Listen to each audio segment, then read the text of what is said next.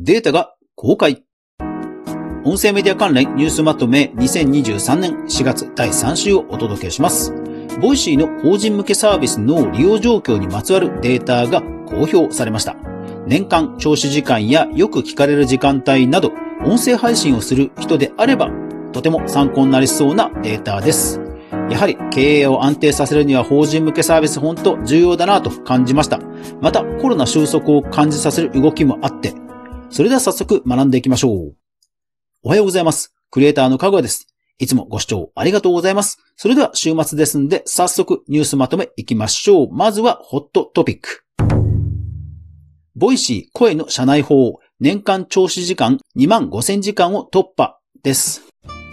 ボイシーがですね、法人向けのサービスとして提供している声の社内法の年間聴取時間が2万5000時間を超えたということですね。2019年から2021年までの3年間のということで、え伸びてると。約250%の成長ということですね。まあ、これ法人向けサービスですんで、例えば本当にこう、何万人っていう規模の会社が採用すると、まあ、いきなりブワッと増えますので、えこの成長トレンドをそのまま鵜呑みにするのは微妙ですけども、それでもおそらく導入したところがやめないということと、導入先が増えてると、多分両方だと思うんですよね。人材の獲得や、あと人材をね、留めておくということも本当に企業にとっては課題ですので、そういったところとマッチしてるんじゃないかなと思います。この調査データなんですけども、音声配信をしている多くの人に役立ちそうな項目がありましたんで、いくつか引用してみましょう。2020年の1年間は最も聞かれる時間帯が昼の11時だったそうです。ただ、2022年になりますと、今度は朝8時になったそうです。まあ、このあたり本当あのコロナの状況がすごく反映されてるなと私は思いました。徐々にね、通勤時間帯に聞くというようなことなんではないでしょうかね。で、多くの企業ですと、やはり15分ぐらいのコンパクトな内容が多く、そして1回の放送あたりの平均聴取維持率はなんと72%です。いやーすごいですね。ほぼほぼ最後まで聞いてくれるっていうことですよね。いやーだからやっぱりこれが一般向けと社内向けの違いだなとは思います。個人向けであっても何か必要とする情報であればおそらく最後まで聞いてくれるんだろうなという示唆に富んでるかと思います。いやーすごいですね。ですからスタンド FM なども限定公開 URL という法人が使いやすそうな機能あるんですけども、ぜひデータ公開してくれるといいなと思いました。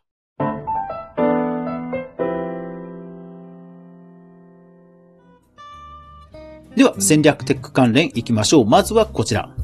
株式会社ストロリー、リアルタイム GPS トラッキング表示機能を提供開始です。はい、こちらどういうことかと言いますと、ちょっとこれ複雑なんでゆっくり話しますね。まずそもそも JR 西日本がデジタルスタンプラリーなどのアプリをもともと展開してるんですね。そのスタンプラリーに関して、アドさんという、まあ、人気アーティストの方が音声ガイドを実装したと。で、そこにこのストロリーというリアルタイムの位置情報配信機能が、まあ、使われているということなんですよね。いやー、以前もこの配信でお伝えしましたけど、音声 AR なんか来そうですよね。コロナが収束に向けていく中で、やっぱりお出かけってニーズ高まるじゃないですか。そうした時に、音声 AR って、やっぱりなんかエンタメとしてはいいと思うんですよね。で、VR ゴーグルって、やっぱり仮想現実が面白いとはいえ、やっぱりこう顔に装着するってかなり抵抗ありますよね。でも、耳で現実世界と重なって音声が AR で聞こえるということは、例えば美術館や博物館とかで、こう音声ガイドって私たちもうすでに聞き慣れてるじゃないですか。そういう意味では、多分ね、音声 AR の方が先に来るんじゃないかなと私は思っているんですね。で、実際、ソニーもロケトーンというサウンド AR アプリを展開しています。そして先日、名古屋国際工科専門職大学とコラボして、共同でコンテンツを作るという企画もされたほどです。ですから、大手もですね、この音声 AR 注目していますので、クリエイターエコノミーニュースでも注目していきたいと思います。では、どんどん行きましょう。えー、Spotify がフィットネスのストラバというアプリと連携したそうです。それからミュージックトークの企画も話題になっていました。ラジオトーク2件、ニッポン放送とのコラボ企画え、それからお題トークのトーナメントが開催ですね。アマゾンは2つえ。まず、オーディブルがまた新たなブランドキャンペーンを展開しています。やっぱり新入学、新学期に向けてテレビ CM なども打っています。Amazon Fire TV がなんと人工内耳へストリーミングできることが可能になったと。いやー、これすごいデリケートな技術だと思うんですけど、すごいですよね。えー、それからスプーン、1万ハート山分けライブイベント。うーん、相変わらずこういう配信者向けイベントうまいですね。サイバーエージェントのアワ、今、TikTok、若い世代に大人気の新しい学校のリーダーズさんがイベントです。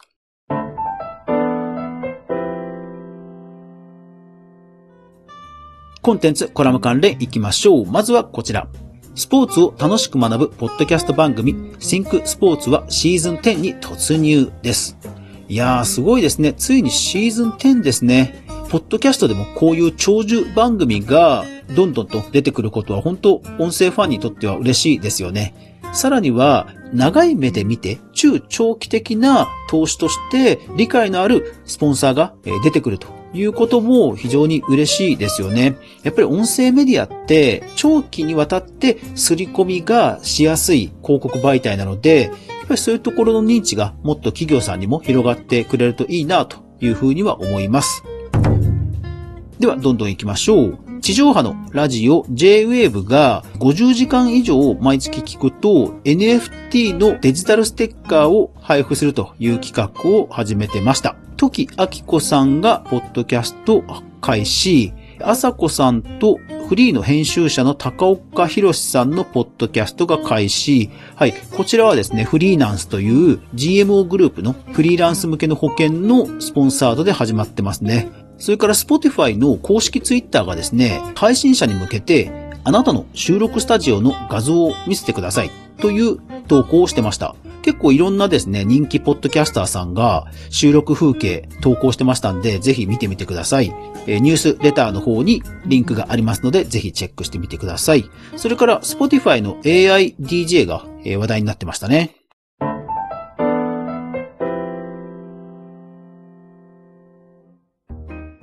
では、音声広告データ、著作権 AI その他、どんどん行きましょう。まずはこちら。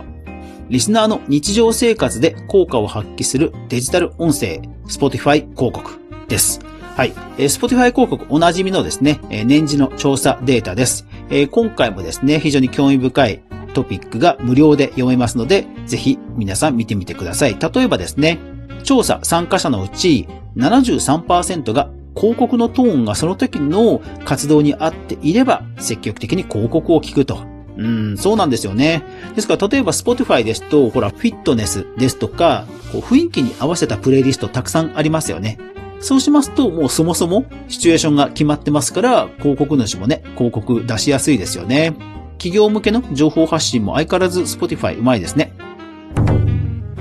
では、どんどん行きましょう。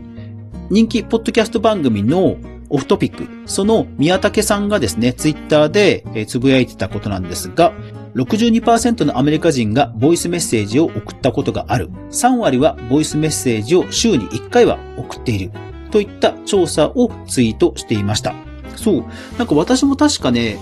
足利キャストさんで聞いたことがあるんですけど、アメリカの方はね、結構ボイスメッセージ使うらしいんですよね。ですからほら、あのツイッターでも DM のところに音声でやり取りできるアイコンあるじゃないですか。あれやっぱりそうなんですよね。結構前から実装していて、なんかこういう DM とかってお国柄が出て面白いですよね。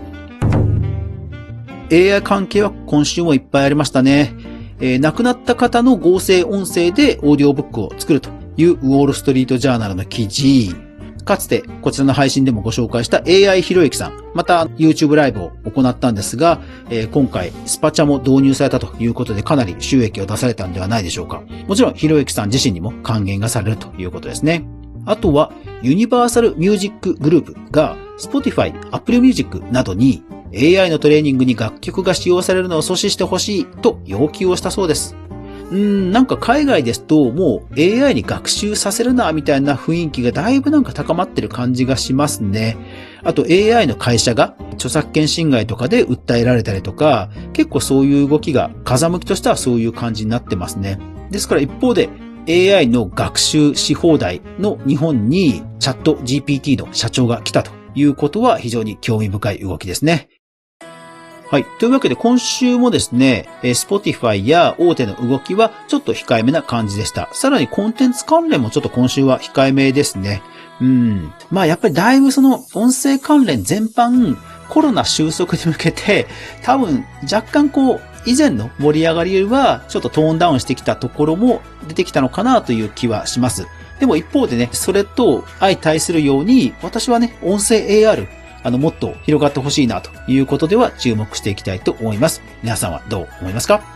一時ソースをちゃんと確認するメディア、クリエイターエコノミーニュースではかぐやが毎日、クリエイターエコノミーに関するニュースをブックマークしていく中で、心揺さぶられたものをお届けしています。週末はこんな感じに音声メディア関連のニュースをまとめてお届けしています。番組内で紹介しました記事の URL は無料のニュースレターで全て紹介しています。解除もすぐにできますので、ぜひ皆さんフォローしてください。そしてよかったら音声ニュースまとめの過去配信も聞いてみていただいて、どんな風に音声業界がね、盛り上がっているのかというところも聞いてもらえると嬉しいです。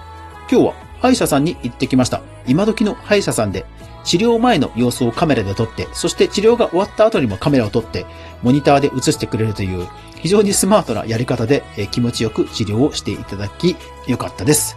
というわけで皆さん素敵な週末をお過ごしください。いってらっしゃい